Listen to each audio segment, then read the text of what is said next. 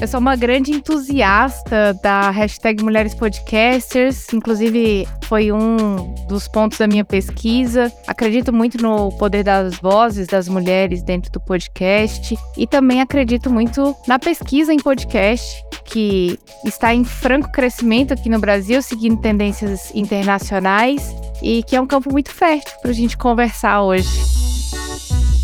Eu sou a Aline Hack, feminista. Eu milito dentro da área de amplificação de vozes e uso político de podcast. Pesquisadora na área de direitos humanos, com intersecção na área de mídias, de podcast, de ativismo digital. Instituto Claro. Cidadania.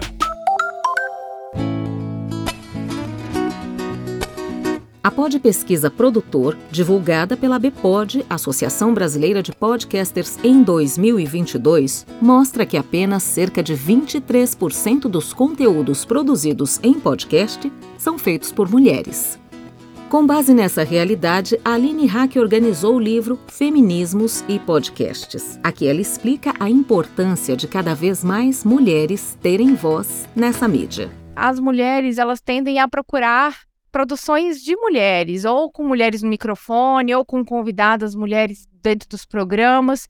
Então, quanto mais mulheres produzindo, mais mulheres escutando nós teremos. É uma relação proporcional, assim. Sempre que alguém conversa comigo e fala a empatia é se colocar no lugar do outro, mas nem sempre isso é possível, né? E eu acho que o podcast ele tem o seu potencial e ele tem a sua valorização nesse sentido. A alteridade é não apenas se colocar no lugar do outro, mas compreender a realidade social desse outro que nós estamos conversando, que nós estamos ouvindo. Eu só vou falar na hora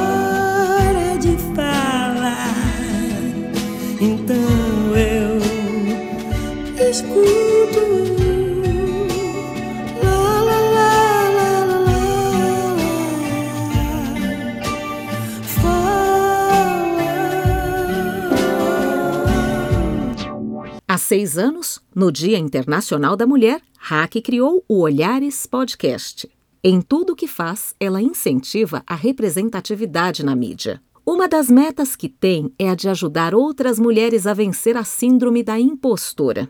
De acordo com o Instituto de Psicologia da USP, essa síndrome afeta principalmente mulheres e é caracterizada por pensamentos que reforçam a perda de confiança em si e a sensação de que o sucesso atingido não foi merecido. Como nós vivemos numa sociedade machista, as mulheres costumam lidar muito com a síndrome da impostora, elas não acreditam que são capazes de levar suas ideias adiante. Então, nesse sentido, é muito importante você acreditar em si, porque se você quer fazer um podcast, você tem necessidade de falar sobre algo. Então, acredite na sua fala, acredite que a sua história é capaz de mudar a história de outras pessoas. Por todas nós, por essa voz que só quer paz, por todo luto, não quer demais.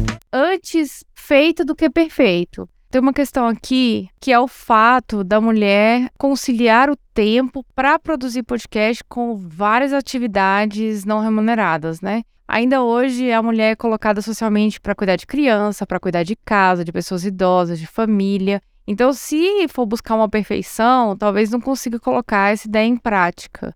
Agora, se essa mulher faz, ela começa o podcast, a tendência é só crescer, obviamente. E eu digo isso por experiência própria. As pessoas que eu acompanho, as minhas alunas, todo mundo, sempre é assim. Todo mundo começa com 10 ouvintes, vai para 30, vai para 50, quando vê já tá com 200 ouvintes. E não fique se atendo a podcasts grandões. Reconheça a sua voz, reconheça a sua narrativa, seu protagonismo e reconheça que se você estiver fazendo mudança na vida de 20 pessoas, você tá fazendo mudança na vida de 20 pessoas. E é muita coisa. A podcaster acredita que é preciso que a mulher tenha consciência do poder que tem de sensibilizar outras mulheres a partir do momento que essas pessoas entendem esse lugar, a gente traz muito mais profundidade para uma entrevista, muito mais direcionamento político e propósito, que eu acho que é o mais importante. E eu espero que mais mulheres se agarrem nessas dicas e que a gente consiga ampliar o corpo de produtoras para fazer mudança na podosfera. A gente está dando aqui só exemplos para que você possa construir a sua própria voz, a sua própria história. A fagulha da revolução, assim, né? Mas a luz não se apaga. Digo que sinto, ninguém me cala. Hoje em dia a gente tem uma política do não posicionamento, da isenção. E isso é muito nocivo para pessoas que se baseiam na gente, que se baseiam no nosso conteúdo, né? Porque a gente faz mudança é de um em um mesmo. É, eu gosto de dizer que os conteúdos eles não vão só para a mesa do bar, eles vão para a mesa do jantar, eles vão para a sala de aula, é, eles vão é, para os ensinamentos aos filhos, eles vão para todos os lugares, né? Eles vão para o ambiente de trabalho. Então, quando a gente ouve alguma coisa que incomoda a gente, que traz uma mudança, né? Que a gente carrega e aquilo ali faz sentido na nossa vida, a gente vai levar esse conteúdo. É possível você mudar realidades ao seu redor a partir da produção do conteúdo de podcast. Basta você querer. Hack acredita que o podcast permite que se compreenda a realidade social da pessoa com a qual estamos conversando. Nós temos aí uma questão de silenciamento histórico de mulheres e de grupos socialmente vulneráveis. Então, esses grupos são subrepresentados dentro das mídias, na mídia podcast não seria diferente. Dentro da mídia podcast, ela tem um fator de vocalização que é importante, né? Que ela tem a preservação da narrativa. E isso é muito importante para esses grupos. E a gente está falando aí não só no quesito de comunicação, mas no quesito de história, no quesito de produção de conhecimento, do que é divulgado, é a construção das identidades dessas pessoas. Então, o podcast ele se torna um ambiente muito fértil e um ambiente propício para que essas pessoas possam contar as suas próprias histórias a partir das suas próprias narrativas.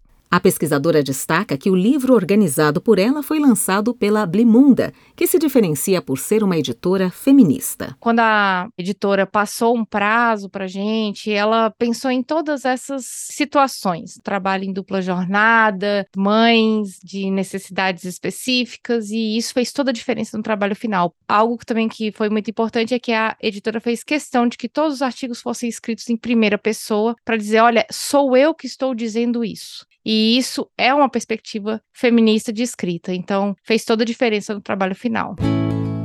Ao organizar o livro Feminismos e Podcasts, Aline Hack tem o propósito de oferecer estratégias para que mais mulheres tirem seus podcasts da gaveta. Com produção e roteiro de Marcelo Abud, Valquíria Brit, para o podcast de cidadania do Instituto Claro.